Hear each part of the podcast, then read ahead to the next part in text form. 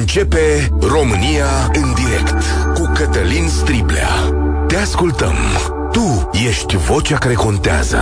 Bun găsit, bine ați venit la cea mai importantă dezbatere din România. Este a doua zi de greva profesorilor și este probabil că aceasta să mai dureze. Premierul Ciucă spune că problemele profesorilor sunt absolut foarte greu de rezolvat, formularea sa. Dincolo de asta, însă, trebuie să-i dau dreptate. Înainte de grevă, guvernul începuse un program de austeritate, cel puțin declarativ. Erau estimate măsuri de înghețare a salariilor și limitarea unor cheltuieli. Sperau cei de la P S D și P N L să cheltuiască cu mai puțin de un miliard de euro pe trimestru, dar mai mulți experți arătau că acest calcul este măcar optimist. Mai mult, economia României a frânat masiv și creșterea ultimului trimestru este de zero virgulă unu la sută. Producția industrială a scăzut la oaltă cu consumul, care nu mai este la fel de mare, evident, din cauza inflației. Ne țin banii în buzunar. În continuare, o treime din economie este la negru, datoria guvernamentală a trecut de jumătate din P I B, plătim pensii și salarii din împrumuturi la dobândă foarte mare. În fapt, suntem mai aproape de Grecia decât de România prosperă de acum doi ani. Nici contextul internațional nu ne ajută foarte tare. De ce vă spun toate aceste lucruri? Pentru că situația este atât de complicată, încât o decizie în favoarea profesorilor este foarte grea. Presiunea socială e foarte mare însă, căci această breaslă a rămas la un nivel de jos, iar lipsa ei de performanță prăbușește România pe mai multe niveluri. Greva vine și într-un moment în care clasa politică pregătea o schimbare de mari dimensiuni. Înțelegerea dintre P N L și P S D prevedea o așa numită rotativă guvernamentală, adică de săptămâna viitoare ar fi trebuit ca Marcel Ciolacu să fie premier. Acesta spune însă că negocierile sunt suspendate din cauza problemelor grave cu care se confruntă țara. Adică nu poate pune el, zice, politica înaintea oamenilor. Așa sfărăie domnul Ciolacu. Pe de altă parte, nici nu-i place acum domnului Ciolacu să vină într-o poziție în care să nu poată plăti acești bani către profesori. Premierul decontează cu multă imagine în astfel de situații, ca și partidul pe care îl conduce. Principiali, cum îi știți, liberalii îi invită însă la rotativă și speră ca în perioada următoare să facă și ei ce a făcut P S D-ul în ultimii doi ani, adică să fie și la putere și în opoziție în același timp. Sigur, cei doi miniștri cu rezolvarea problemei cu banii, Budăi și uh, Căciu, sunt la P S D. Dar ei pot fi sacrificați cu ușurință de Marcel Ciolacu, care vrea doar activul, nu și pasivul guvernării, adică să guverneze din fruntea bucatelor. Dincolo de asta, trebuie să mai știți ceva. Un alt motiv al blocajului este că P S D nu e de acord ca Sorin Grindeanu să plece de la transporturi.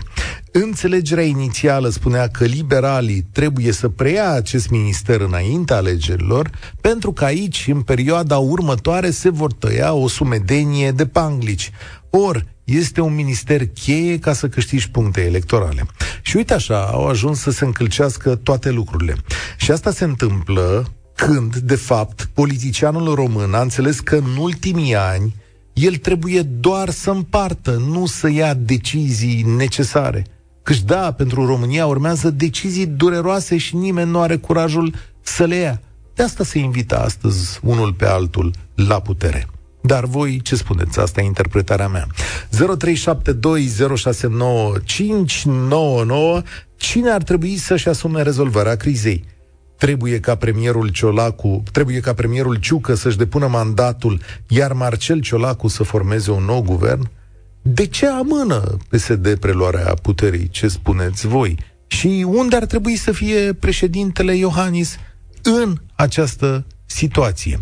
zero trei șapte doi zero șase nouă cinci nouă nouă. Emisiunea asta este și pe YouTube, pe Facebook, pe TikTok, la radio, la Europa F M. Deschidem liniile vorbind cu Radu. Salutare, Radu. Bună ziua. Salut. Uh, sunt uh, pentru prima dată la dumneavoastră în emisiune și am câteva emoții, așa că vă rog să mă scuzați. Uh, vreau să încep prin a spune că sunt profesor de istorie și sunt în grevă. Și să-mi spun și eu un punct de vedere referitor la toate evenimentele care se întâmplă zilele acestea. Te rog. Deci, Vă rog să mă corectați dacă greșesc, dar în fișa postului președintelui României, potrivit Constituției, el are rolul de mediator.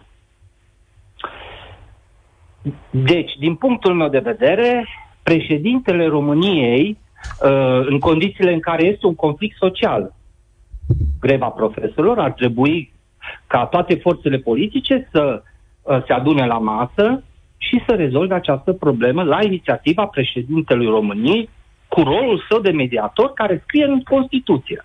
Mai ales că este profesor. Bun.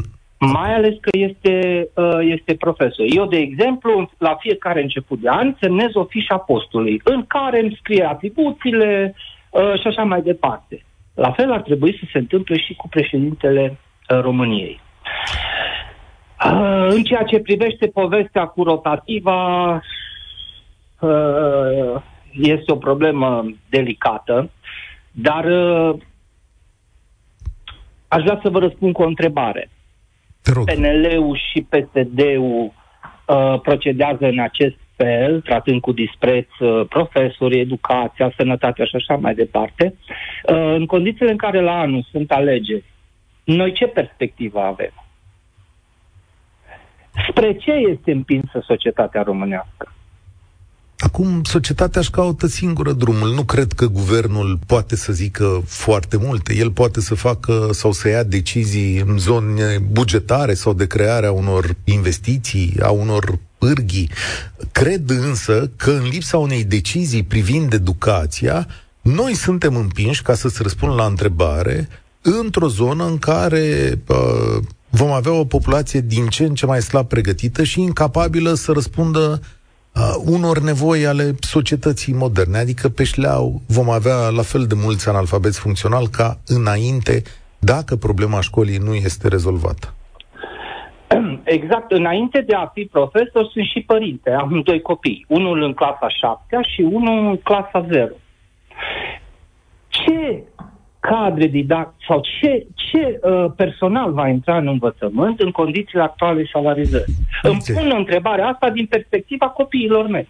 Nu știu cine va intra. Dacă nu, știu, salariul dacă nu se rezolvă problema cu salarizarea, vă dați seama, vor intra persoane tot mai slab pregătite și uh, vor forma o generație care nu, nu va putea face nimic, nu va ști nimic. Radu, ești de acord cu mine că o mărire la nivelul de șaizeci la sută e greu de îndeplinit? Adică ce, ce vreți, breați la voastră, e, e greu să se îndeplinească asta. Înțeleg că, lideri, înțeleg că liderii da. voștri s-au dus acum la guvern cu o, o propunere de șaisprezece la sută plus, două, plus un bonus anual de patru mii de lei pentru fiecare dintre voi.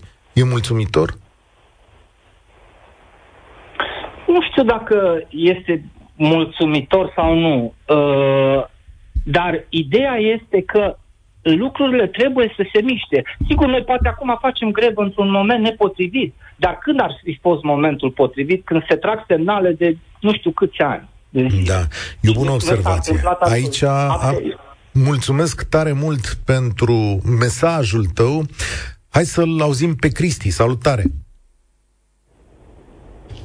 Cristi, ne auzim? Pare că nu e... Cristi! Trebuie să-l trezim. O fi la Cotroceni. Mă gândesc din punctul ăsta de vedere. Haideți până când îl, până când îl prindem pe Cristi din nou, trebuie să zic eu două cuvinte în momentul ăsta până când refacem legătura telefonică sau avem pe altcineva pe fir.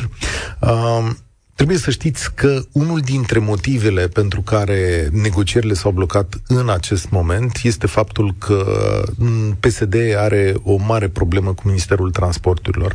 Acolo se întâmplă unul dintre lucrurile importante pentru ei. Sorin Grindeanu ar trebui să plece din poziția respectivă, să-l lase la P N L.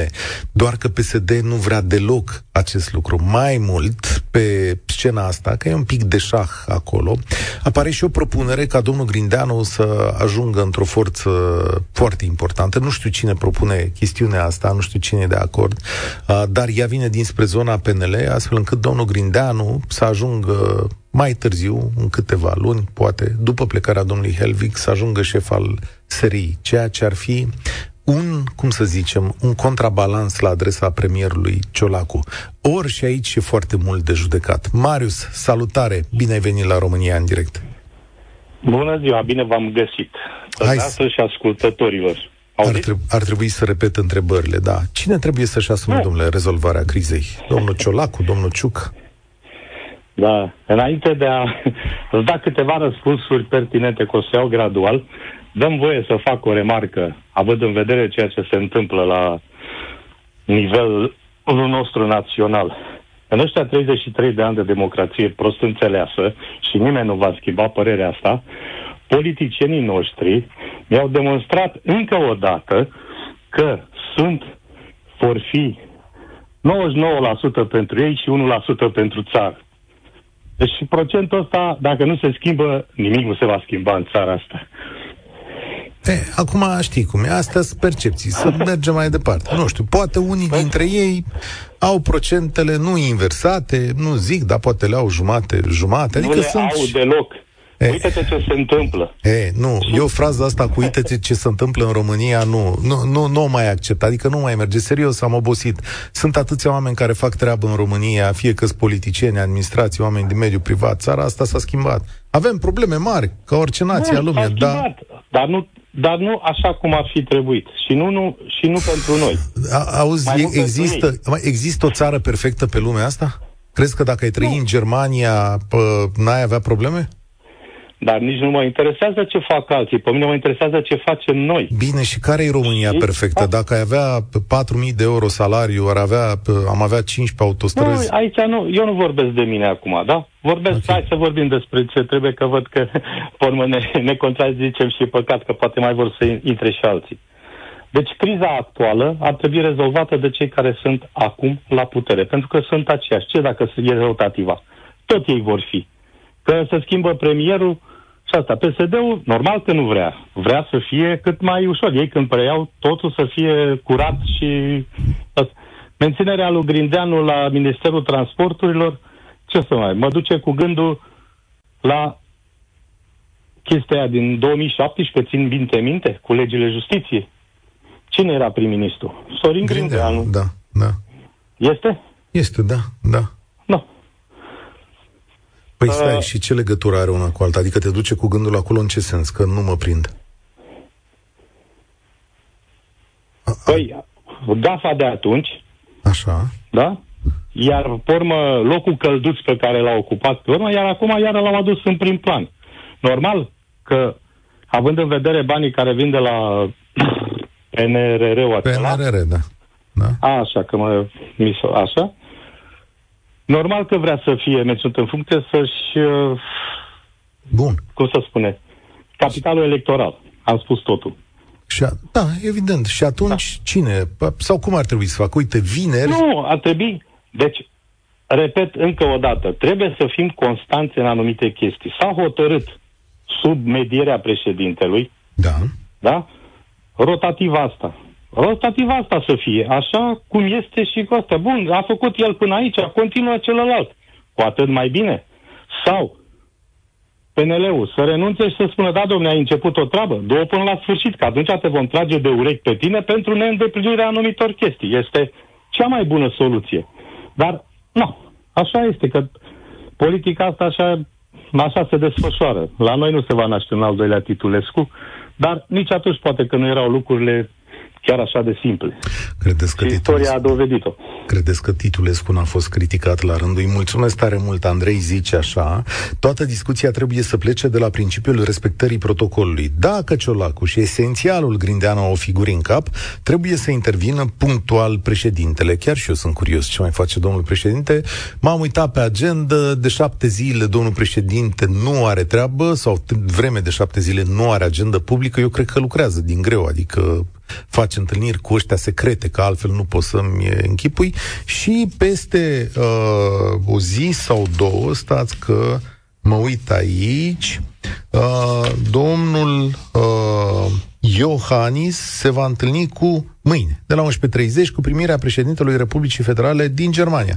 Domnul Steinmeier vine, vine la Palatul Cotroceni. Deci asta. Și poi mâine, joi, are treaba la Sibiu, unde merge cu președintele german și are program de vizite și întâlniri cu membrii comunității germane. Deci, asta e pe agenda domnului președinte. Sigur, e important, dar, uh, na, adică să putea strecura și o întâlnire și cu profesori și cu, mă rog, responsabili guvernamentali, cum se cheamă. Andrei, salut, bine ai venit la România în direct. Uh, te salut, Cătălin, bine te-am găsit. Îți vorbesc în calitate de fost profesor, mulți ani de zile. De multe ori în această perioadă, crede-mă că mi-a fost rușine să spun salariul pe care l-am.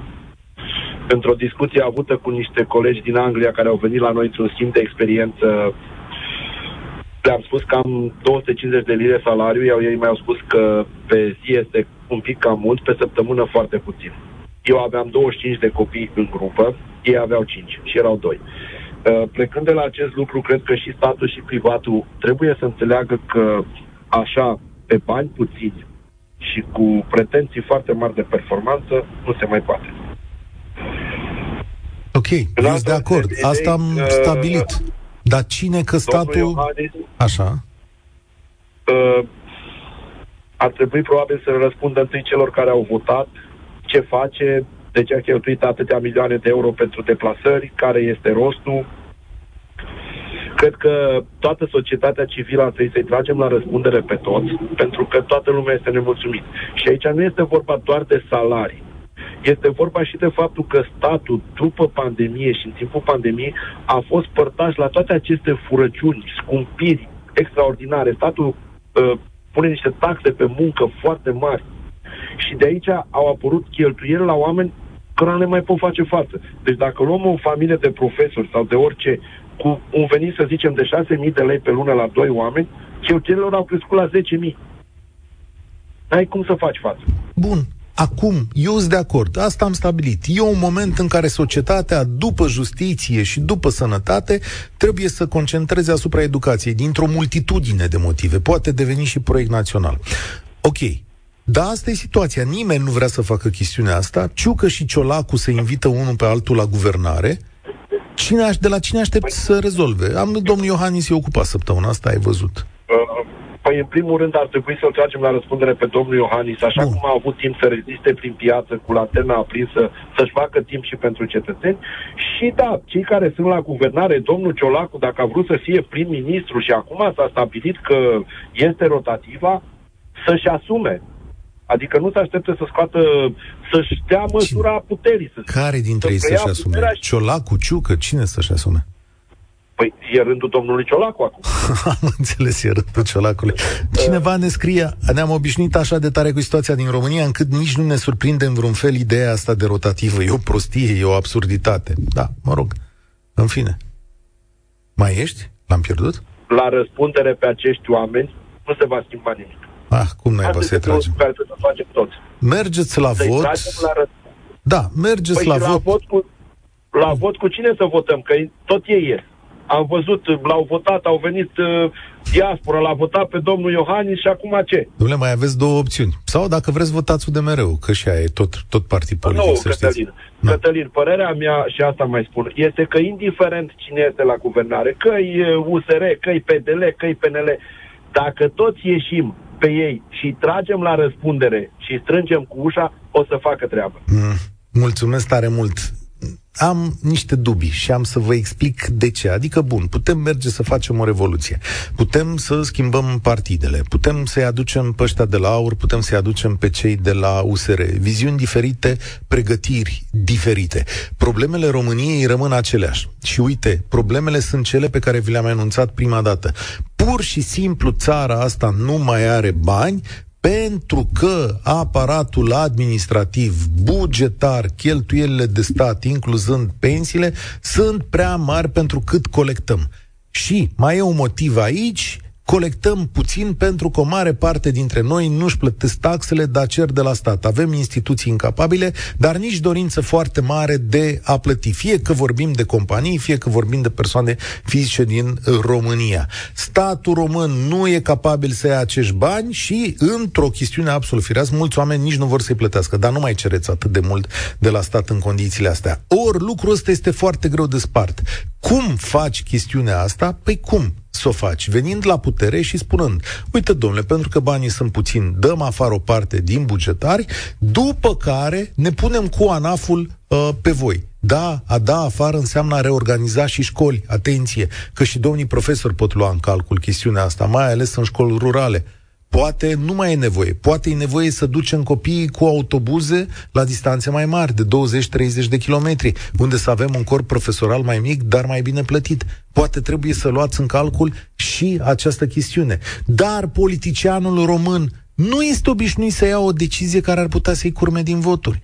El este obișnuit doar să împartă. Ori împărțeala pare că a ajuns la fundul sacului. De unde o să vă mai împrumutați în momentul ăsta? Sebastian, bine ai venit la România în direct. Bună ziua, Cătălin. Uh, aș continua o idee de-a lui Andrei foarte pe scurt și aș spune că tragerea asta la răspundere putea fi făcută, culmea, din uh, Duminica Orbului mai nouăsprezece nouăzeci în prezent la fiecare legislatură. Mai exact, aduți aminte că în noiembrie-decembrie, tradițional, toată presa ne prezintă felul în care Parlamentul votează bugetul de venituri și cheltuieli. După care știrea asta cade în desuetudine. Da. Ce se întâmplă cu bugetul de venituri și cheltuieli? Doar să-mi închei ideea și uh, uh, dialogăm. Bugetul ăsta de venituri și cheltuieli, în mod normal, ar trebui să fie verificat, tehnic vorbind auditat, de Comisia Buget-Finanțe din Parlament. Ei bine, din mai nouăsprezece nouăzeci până în prezent, execuția bugetară n-a fost urmărită de nimeni. Dacă lucrurile astea ar fi urmărite trimestrial, cum se face o corporație în execuția bugetară, toate aceste probleme s-ar rezolva mult mai ușor din mers, iar împrumuturile externe, în opinia mea, s-ar diminua semnificativ. Te rog, te-am okay. Acum, dacă vrei, pot să te contrazic. Eu îți spun și îți găsesc zeci de știri de presă, zeci, în care, la uh, alcătuirea bugetului, sunt oameni care spun băi, nu e în regulă ce ați făcut acolo, așa cum și cu acest buget s-a semnalat. Da? Când s-a făcut bugetul ăsta, au venit oameni și aici la Europa F M și în alte publicații și au zis, vedeți că nu o să strângeți banii ăștia. După care sunt știri de presă pe site-uri foarte bune, dar care sunt considerate economic. Știi de ce nu avem o dezbatere despre asta? Pentru că televiziunile de seară, care ocupă cel mai mare spațiu din mintea românilor, sunt ocupate să dezbată mișmașurile dintre ei. Știi de ce? Pentru că în ultimii ani televiziunile de seară, de știri, sunt plătite cu bani de la partid. De aia, pentru că luăm bani de la partid, pe ecranul unei televiziuni astăzi poate să scrie o gogămănie de, bă, o gogămănie de mare, în sensul în care Ciolacu vrea să-l oblige pe Iohannis să-l pună premier. Bă, dar te faci de râs și ca jurnalist când scrie aia pe ecran și când o spui. Crezi deci... că a, te-ar putea refuza, iartă-mă că te întrerup, crezi că te-ar putea refuza minim doi trei uh, cu ajutorul oamenilor din spate de la tine, producători și așa mai departe, să vină reprezentanți din Comisia Buget-Finanțe să vorbească deschis? Pentru că asta nu este o informație secret de stat. Asta este o chestiune care a fost votată, doar că nimeni nu urmărește execuția acestui buget, Cătălin. Bun, și asta unde? Voi unde? Aveți în prime time, te rog, spune-te. Unde sunt banii? Hai, spunem. Unde că noi mergem după oamenii ăștia, dar spunem banii, tot ce n-am văzut noi în execuția banii, bugetară. Banii sunt pe risipă și îți dau un exemplu. Compania Electrica, care e de stat, da, are două sute de cutii de uh, branșament pentru persoane fizice nefolosite, iar Electrica Dâmbovița, care are nevoie de trei ani de zile, știu cel puțin zece familii care au depus cerere de branșament, nu pot pune acea cutie pentru că Electrica Dâmbovița nu vorbește cu Electrica Satu Mare. Sunt adică convins că sunt milioane rupturi de comunicare între uh, oameni nu de genul ăsta. Și atunci sunt cheltuieli pe mașini, sunt cheltuieli pe telefoane din alea de iPhone deci paisprezece iarăși bugetul, luate. Iarăși bugetul, bugetul trimestrial trebuie văzut. Dacă sare cu zece la sută, ne oprim. Nu așteptăm să facem rectificări. Începem acum... să vedem, stai un pic. Să știți că acum asta au făcut scripturi. Da, acum chiar s-au făcut chestiunea asta și au zis, bă, înghețăm niște cheltuieli. Măcar au spus. Da, dar astea sunt făcute din burtă. Cred că recunoști și tu, nu sunt făcute da. pe bază economică. Da, sunt făcute din burtă. Ori, voi aveți agora foarte frumoasă în Piața Victoriei, ați putea aduce la tine, la România, în direct, cu un alt om de Comisia Buget-Finanțe, cred că prin Europa F M ați putea face educație economică, financiară pe buget de stat, astfel încât oamenii, când vor vota, peste un an de zile, chiar să nu mai voteze partide, ci să voteze oameni. Okay. Adică nu au auzit oameni în emisiunile voastre, nu-i votează, indiferent de la ce sunt. Nota bene, am intrat în conflict cu un consilier local, chiar U S R, în București, nu intru în detalii că poate chiar mă ascultă, pe o chestiune de orgoliu când am propus lucrul ăsta. Așa că Uh, nu mai votăm oameni politici, Cătălin, să votăm oameni care fac bugete cu pixul în mână și cu bottom line, cu plus și minus. Și mulțumesc, atunci vom avea da. bani și pentru educație. Mulțumesc tare mult. Asta înseamnă să-i votați pe cei precum Nicușor Dan, dar vedeți ce pățește Nicușor Dan, că dacă Nicușor Dan e din ăsta chivernisistă cu pixul în mână și el se uită la cifre și nu la societate, Nicușor Dan își ia bătaie peste tot. Când el îți spune, nu sunt bani să tragem liniile pe stradă, societatea îi spune, ba, îmi pare rău, liniile sunt o prioritate. Percepțiile în politică și în societate uneori sunt mai importante decât pixul diversilor Nicușor Dan care au grijă de finanțele noastre. Din păcate, zic. Um, Simion, salut! Știi de unde a plecat dezbaterea asta? Întrebam așa, dom'le, să vină Ciolacu sau să mai stea Ciucă? În esență, asta era întrebarea de azi. Alo? Salutare! Bună ziua! Deci... Eu aș avea... Te rog. Să vă întreb ceva. E bine. Toată lumea. Da. Eu când m-am dus la vot, am votat partidul. Da. Partidul au numit parlamentarii. Ok. Corect? Corect. I-aveați pe listă, da, i-ați citit, i-ați votat și pe... El, partidul a pus parlamentarii. Parlamentarii au numit primul ministru. Ok, da, de acord. Dar e corect, da? Da, da. Dar restul... M-au întrebat pe ministru numească, de ce nu dă lumea examen? De ce neapărat trebuie să fie ministru de la apărare la partidului? De ce? Că sunt o groază, părerea mea, o groază de miniștri care habar n-au pe ce de treaba aia. Mai înainte a spus un lucru care l-am auzit, că Grindeanu este, s-ar putea să fie propus la S R I. Ce treabă are cu S R I-ul? Are școală? Da, Helvig avea... Helvig avea școală, Helvig avea școală pentru... Dar nu, păi stau mai de asta, da. cer, de asta m-am enervat, am început să mă enervez în ultimul timp. Și am zis că mă duc la alegeri, să întreb, cu ce drept partidul numește oameni? De ce nu se dă examen? Uite, unul de treizeci de ani s-ar putea să e mult mai deștept cu unul de cincizeci, dar ăla cu cincizeci vine cu bani la partid. Pentru o parte din societatea românească, pentru funcția publică, pentru o parte din ea, noi avem instituit un tip de examene, care unele sunt pe bune, altele sunt furate, la altele vin oameni mai slabi, mai buni. Nu știu alt mecanism în societatea democratică fără numirea prin politică sau prin societatea civilă. De ce să numim politic? De ce să nu stă examen? Știi unde stă diferența? Sunt o groază de români, vă rog să mă credeți, eu părerea mea, sunt o groază de români deștepți, care ar putea să facă treabă multă în România, dar nu sunt puși acolo. Da, nu sunt puși pentru că la nu noi funcționează contrapilă. Nu nu-i convine. Nu. Ăla de la partid, partidul nu-i convine ca ăla, că dacă vine ăla ce face? Da, partidul nu vrea să pună, partidul nu vrea să pună cinstit și deștept. Asta e filozofia ultimilor. Păi, dar ce v-am spus? Da. Orice, la stat... Hmm.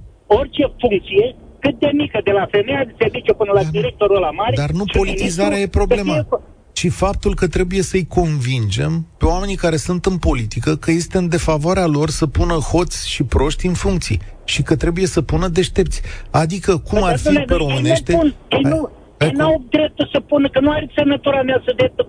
Eu când asta e constituțional, nu. Dar cum? Dar cine poate pune altfel? Uite, hai că... Păi, examen. Examen să scoată postul la control, la postul de ministru? Ministri. Postul de ministru? Ministru, care e problema? Nu poți fi, dacă e ministru, trebuie de partidul respectiv, dar are de prim, primul ministru.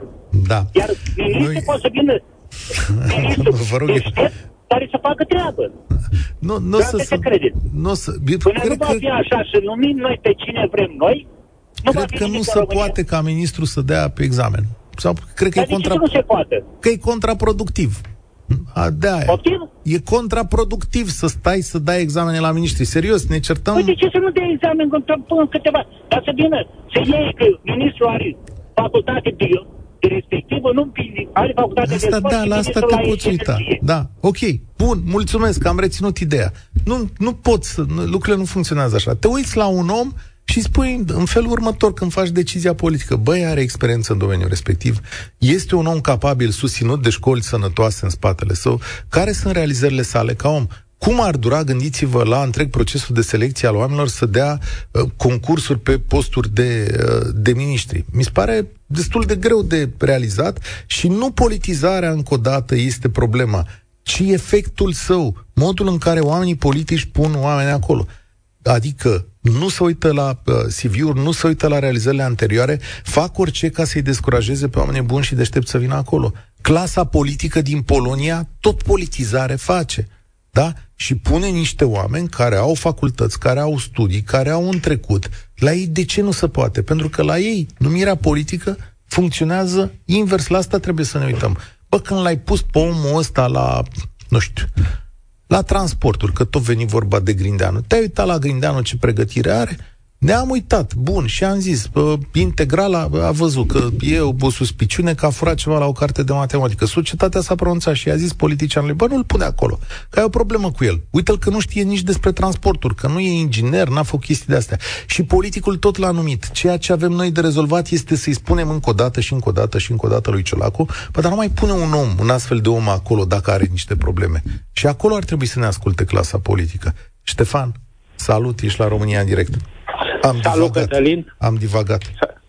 Da, alo? Da, salut, alo. Zic că am divagat. Sa, sa, salut, nu-i problemă. Eu încerc să fiu foarte scurt. Părerea mea este că rotativa trebuie să se facă. Chiar dacă Ciolacu nu-și dorește cartoful fierbinte, într-adevăr e un cartof fierbinte, de ce să nu recunoaștem? Vine acum, după, după toată povestea asta cu cu uh, cadrele didactice, uh, e o problemă pe care nu se va rezolva până la rotativă și trebuie rezolvat. Al doilea lucru care trebuie să-l înțe- uh, pe care eu așa-l simt, sincer, uh, domnii care sunt liderii de sindicat de la, de la învățământ, am, am, am un pic senzația că, că joacă necinstit. Și spun și de ce. Faptul că au declanșat-o exact în acest moment, înainte de... și, și Ciolacu jubilează că este acum, mi se pare o, o mică înțelegere între ei. Între P S D și liderii sindicali? Da.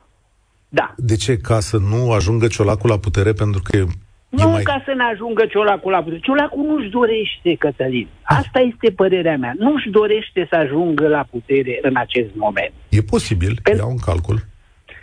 Gândește-te la următorul lucru. Cât de mult a fost erodat P N L-ul de când este în fotoliu de prim-ministru? Indiferent cine.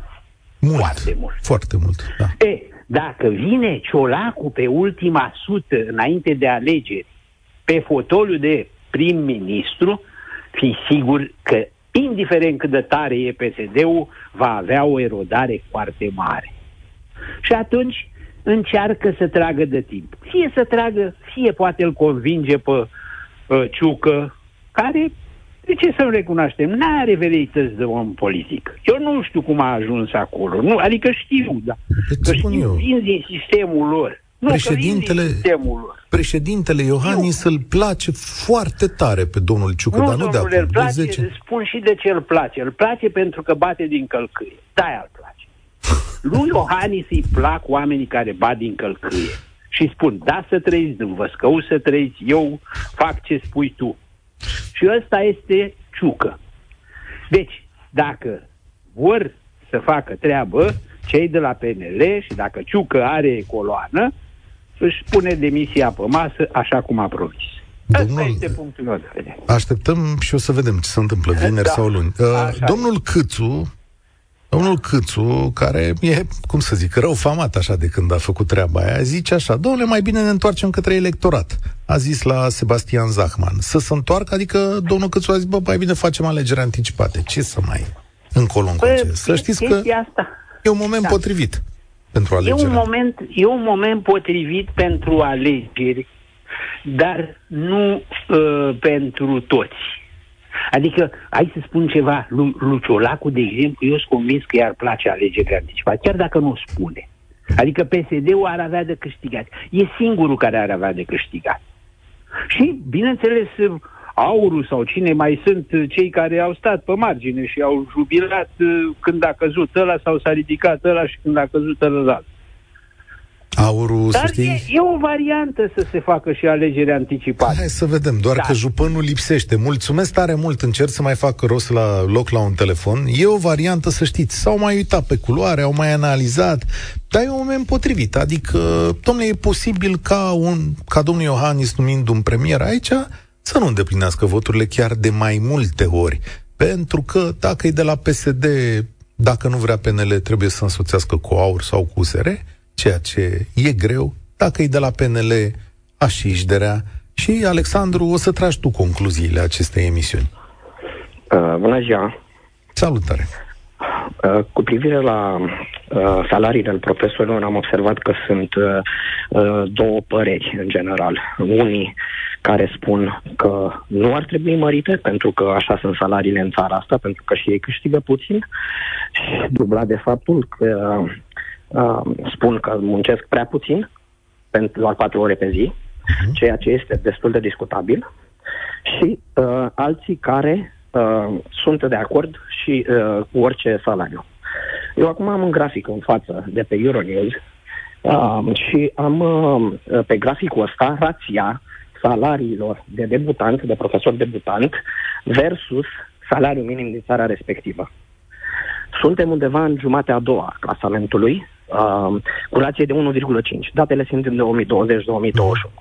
Prima este Germania cu doi virgulă opt, iar ultima este Polonia cu unu virgulă unu. Adică salariul de debutant e p- mai mare decât salariul minim cu, cât ați spus dumneavoastră acolo? unu virgulă cinci. Da, unu virgulă cinci, România în două mii douăzeci. Okay. Exact, okay. exact.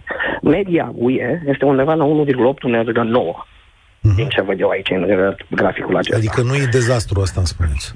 Nu că nu este, dez- nu este chiar așa dezastru, însă nu stăm bine, cu siguranță. Am făcut niște calcule de la salariul minim până la salariul uh, de un, un cu unu virgulă opt sau unu virgulă nouă, și asta ar însemna să-i plătim pe profesori cu debutant la trei mii patru sute - trei mii șase sute de lei. Ceea ce este oarecum aproape uh, de ceea ce cer ei, dar nu chiar atât de mult. Uh, eu cred că uh, aceasta ar fi o uh, soluție corectă, pentru că trebuie să ne uităm și la cât poate această țară. Adică cam cu șaisprezece la sută, cifră care astăzi s-a dus pe biroul celor doi premieri sau al niciunuia. Să știți, cu asta s-au dus, cu șaisprezece la sută plus patru mii de lei spor anual. Uh, dar știți ce? Eu vă mulțumesc tare mult că ați venit cu acest calcul. Mulțumesc, Alexandru, să mai vii la emisiunea asta cu calcule de genul ăsta, pentru că asta ne arată că în România avem oameni raționali, aplicați, cu soluții și cu gândire. Și cu acest tip de, gând- de gândire trebuie să uh, opereze și politicienii din România. Dacă domnul Ciolacu sau domnul Ciucă ieșeau cu acest calcul în fața uh, poporului și spunea, uite ce calcul am făcut, cum a făcut Alexandru, uite unde suntem, uite cât ne permitem, uite cât ar trebui să fie, să știți că ei ar fi câștigat în ochii mei. Deocamdată, ei nu au o soluție corectă, concretă și nici măcar un mesaj satisfăcător în aceste zile. Dar ne întoarcem, prieteni, e și mâine o zi și cred că tot în această zonă vom sta. Altfel, spre finalul săptămânii, să știți că se apropie sărbătorile Europa F M și vă zic de pe acum. România în direct se încheie aici. Sunt Cătălin Striblea, spor la treabă. Participă și tu, România în direct, de luni până vineri, de la ora treisprezece și cincisprezece.